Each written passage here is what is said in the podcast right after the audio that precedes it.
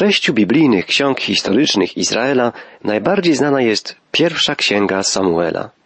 Opowieść o powołaniu do służby małego Samuela, czy opowieść o walce Dawida z Goliatem, poznajemy zazwyczaj już we wczesnym dzieciństwie. Główną postacią pierwszych ksiąg historycznych Starego Testamentu jest Samuel. On jest ich autorem, a ukończyli je prawdopodobnie prorocy Natan i Gad. Pierwotnie w tekście oryginalnym pierwsza i druga księga Samuela stanowiły jedną księgę. Jej podziału na dwie części dokonała Septuaginta. Pierwsza księga Samuela przedstawia nam historię Izraela od czasów Helego do wstąpienia na tron Dawida. Samuel, ostatni z sędziów, nie jest jedyną główną postacią obu ksiąg. Pierwsza księga Samuela opisuje także dzieje pierwszego króla Izraela, Saula, natomiast druga księga Samuela jest poświęcona Dawidowi, jego panowaniu, rozwojowi monarchii Dawidowej, kształtowaniu się królestwa i wzrostowi jego potęgi militarnej. Postać Dawida jest tu przedstawiona na tle jego zwycięskich walk wewnętrznych i zewnętrznych.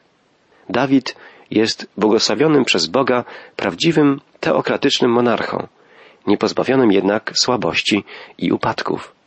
Druga księga opisuje zawarcie przez Boga przymierza z potomstwem Dawida i powierzenie mu panowania nad narodem izraelskim. W tym sensie historia Dawida nabiera cech prorockich. Rozpoczyna długą drogę ku wypełnieniu zbawczego planu Bożego w wielkim potomku Dawida, Jezusie Chrystusie.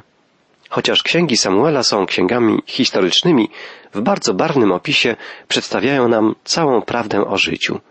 Szczególnie wiele dowiadujemy się o znaczeniu modlitwy w naszym życiu, o ważności i mocy ustawicznej modlitwy we wszelkich życiowych doświadczeniach. Kluczem do zrozumienia poselstwa pierwszej księgi Samuela jest znaczenie imienia Samuela oraz częste występowanie słów modlitwa, błagać, modlić się, prosić. Zdumiewające jest nasycenie tej księgi modlitwą. Mogłaby ona stanowić rozprawę o modlitwie. Zawiera wiele życiowych przykładów modlitwy. Samo imię Samuel oznacza dosłownie Bóg wysłuchał i stanowi pamiątkę wysłuchanej modlitwy matki Samuela Anny. Znajdujemy w tej księdze modlitwę na każdy czas. Dlatego można powiedzieć, że jej myślą przewodnią jest znaczenie modlitwy i jej mocy objawiającej się w każdej chwili życia wierzącego człowieka. Po pierwsze, Bóg podarował Annie Samuela w odpowiedzi na jej modlitwę. Po drugie, Izrael odnosił zwycięstwa dzięki modlitwie Samuela. Po trzecie, Samuel szukał Pana w modlitwie, gdy Izrael odrzucił Boga jako swego króla i zażądał ziemskiego władcy. Dalej, Bóg modlącemu się Samuelowi objawiał swoje tajemnice. Samuel nieraz podkreślał, że Izrael, nie modląc się, popełnia grzech. Gdy w wyniku swego nieposłuszeństwa zostaje odrzucony Saul, jedną z najtragiczniejszych tego faktu konsekwencji jest to, że Bóg nie słucha go.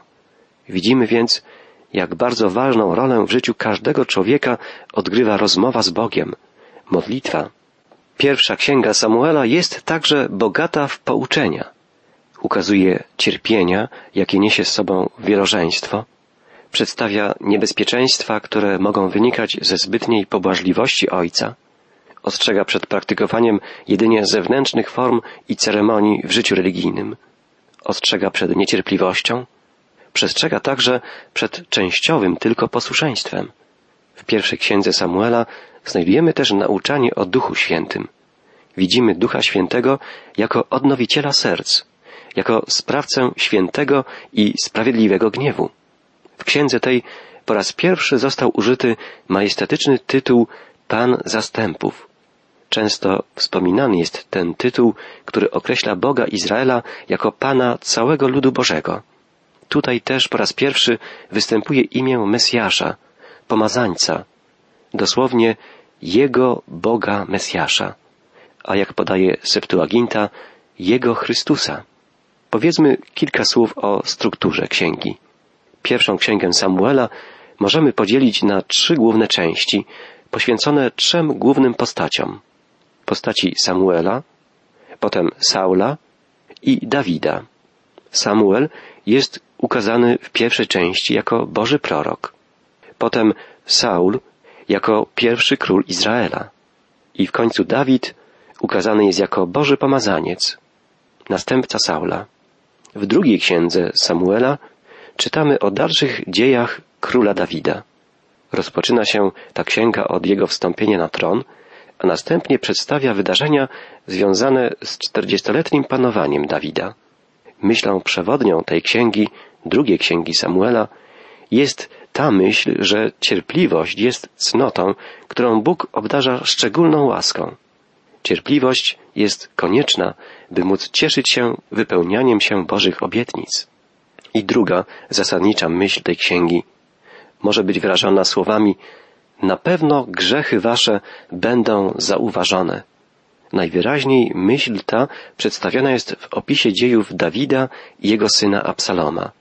Bóg szybko karze za grzech, ale też zawsze jest gotowy, by przebaczyć.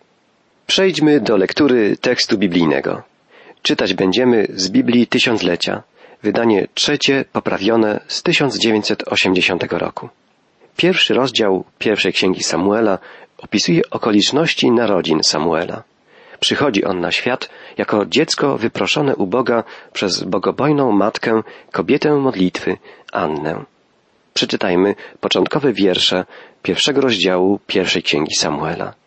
Był pewien człowiek w Ramataim, sufita z górskiej okolicy Efraima, imieniem Elkana, syn Jerochama, syna Elihu, syna Tochu, syna Sufa Efratyty. Miał on dwie żony. Jednej było na imię Anna, a drugiej Peninna. Peninna miała dzieci, natomiast Anna ich nie miała. Corocznie człowiek ten udawał się z miasta swego do Szilo, aby oddać pokłon i złożyć ofiarę dla Pana zastępów. Byli tam dwaj synowie Helego, Hofni i Pinchas, kapłani Pana. Pewnego dnia Elkana składał ofiarę. Dał wtedy żonie swej Peninie, wszystkim jej synom i córkom po części ze składanej ofiary. Również Annie dał część, lecz podwójną, gdyż Annę bardzo miłował, mimo że Pan zamknął jej łono. Jej współzawodniczka przymnażała jej smutku, aby ją rozjączyć z tego powodu, że Pan zamknął jej łono. I tak działo się przez wiele lat. Ile razy szła do świątyni Pana, tamta dokuczała jej w ten sposób. Anna więc płakała i nie jadła.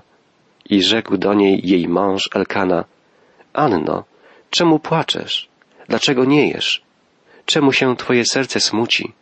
Czyż ja nie znaczę dla ciebie więcej niż dziesięciu synów? Elkana wziął sobie dwie żony.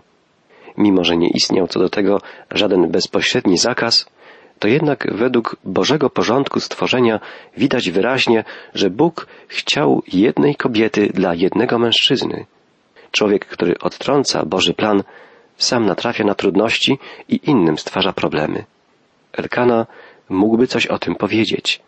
Atmosfera w jego rodzinie nie jest dobra.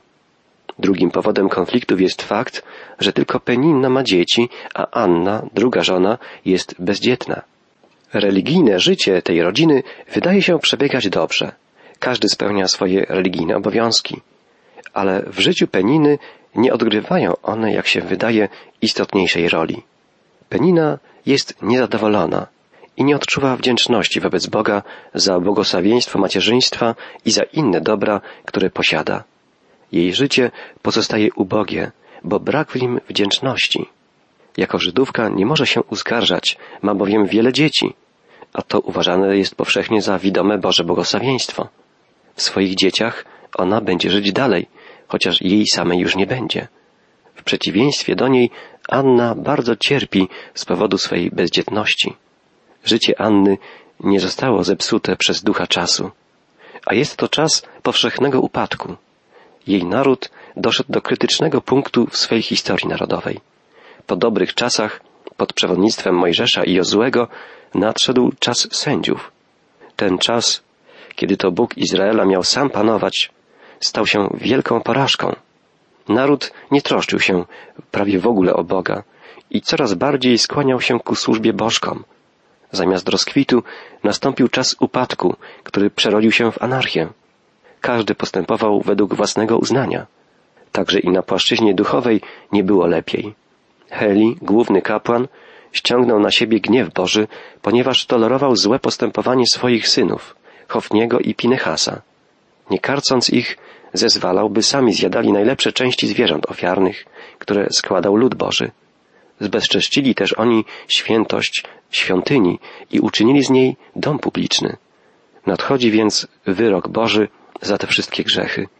Ród Heliego straci swoje wpływy, a naród stanie w obliczu straszliwej klęski zadanej ze strony śmiertelnych wrogów Filistynów. Ale gorsze jest to, że tylko rzadko słychać głos Boga. Nie ma prawie żadnej łączności między nim a jego ludem. Słowo Pańskie było w tamtych czasach rzadkością, a widzenia nie były rozpowszechniane.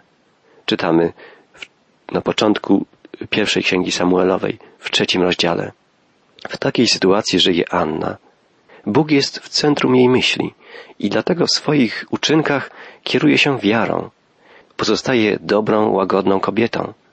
Elkana widzi wyraźnie różnicę między kobietami i bardziej kocha Annę niż Peninę. Peninna nie bierze przykładu z Anny.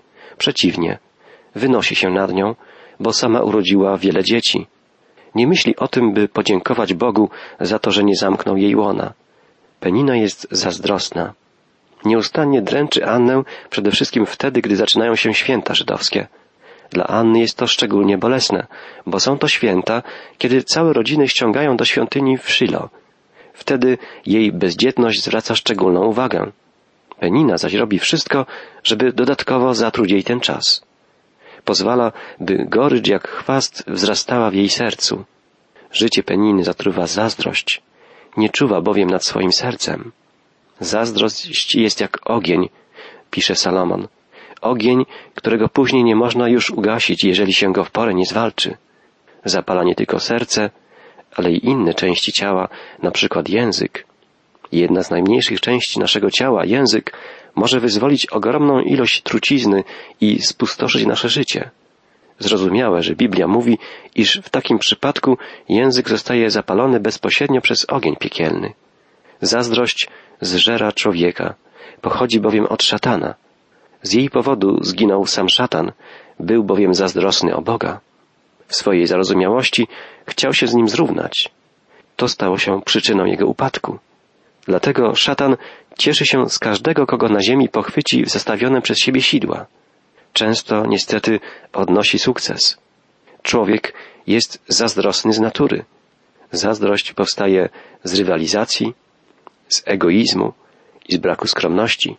Wtedy myśli się tylko o własnych sprawach, a nie o sprawach innych ludzi. Biblia wyraźnie przed tym przestrzega. Zazdrość powstaje w myślach człowieka. Kiedy nie opanujemy w porę swoich myśli, aby podporządkować je Bogu, zostają one opanowane przez zazdrość, a relacje międzyludzkie zostają zburzone. Gdy tolerujemy u siebie zazdrość, szkodzi ona bardziej nam niż temu, komu zazdrościmy. Zazdrość wraca jak bumerang do zazdroszczącego i przynosi mu wiele cierpień. Musiała to przeżyć także Penina. Nie potrafiła uporać się z zazdrością, a mogła przecież dostrzec przezwyciężenie tego problemu w wierze, jaką widziała u Anny. Czytamy dalej. Gdy w Szylo skończono jeść i pić, Anna wstała, a kapłan Heli siedział na krześle przed bramą przybytku pańskiego. Ona zaś, smutna na duszy, zanosiła do Pana modlitwy i płakała nieutulona. Uczyniła również obietnicę, mówiąc: Panie zastępów, jeżeli łaskawie wejrzysz na poniżenie służebnicy Twojej i wspomnisz na mnie i nie zapomnisz służebnicy Twojej i dasz mi potomka płci męskiej, wtedy oddam go Panu po wszystkie dni jego życia, a brzytwa nie dotknie jego głowy. Anna przelała wiele łez. Nie tylko jej bezdzietność jest powodem, dla którego czuje się opuszczona przez Boga, ale jest nim również Peninna, druga żona jej męża, która wykorzystuje każdą okazję, żeby jej w związku z tym dokuczać.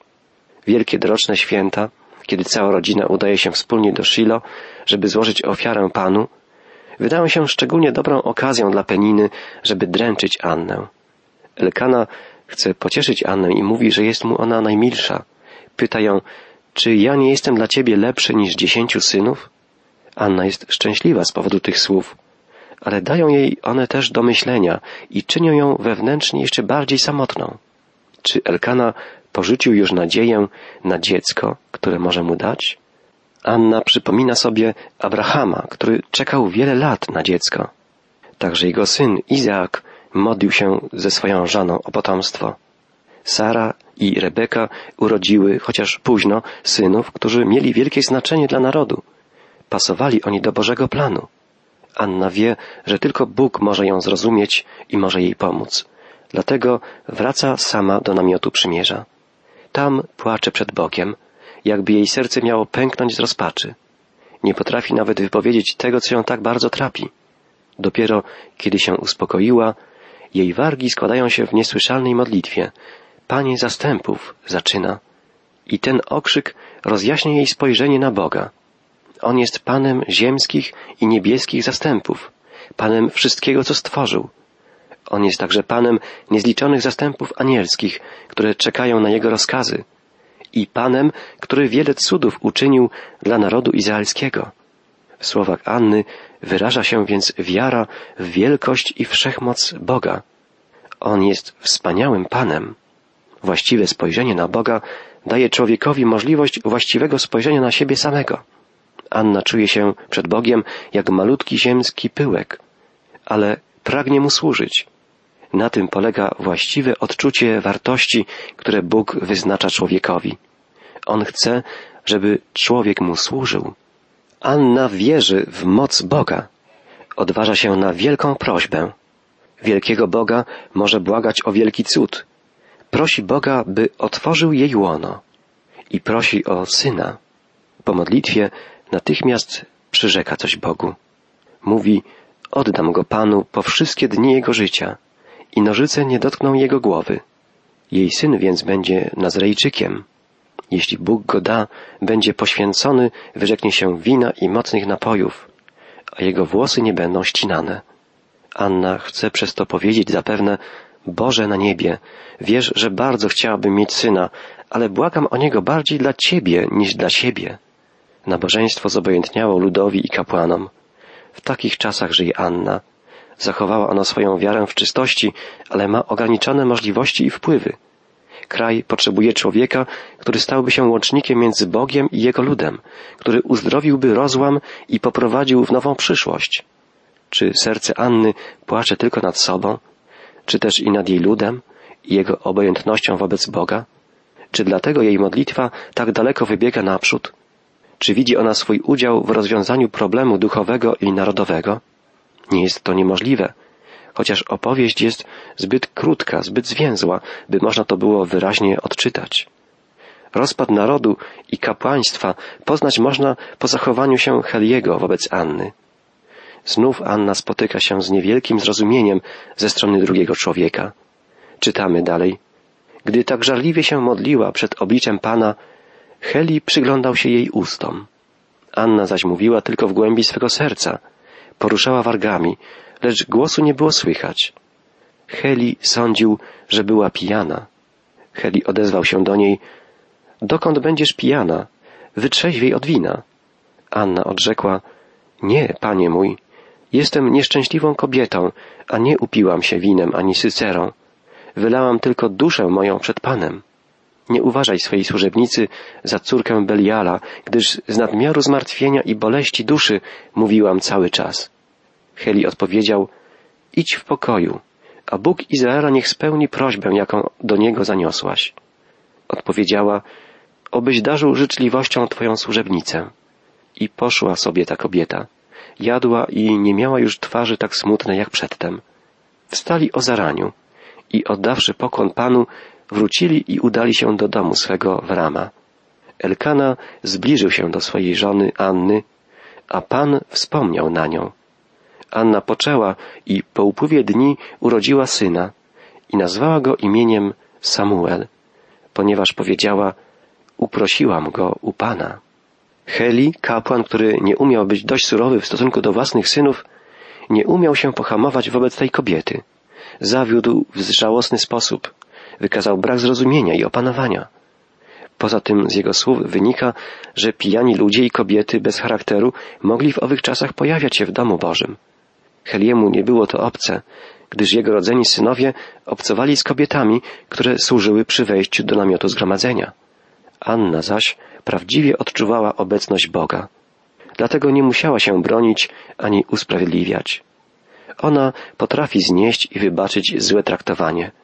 Nie jest obrażona, ale w kilku słowach wyjaśnia sytuację. Heli przypomina sobie nagle o swoim kapłaństwie przed Bogiem i mówi: idź w pokoju, a Bóg Izraela da ci to, o co prosiłaś.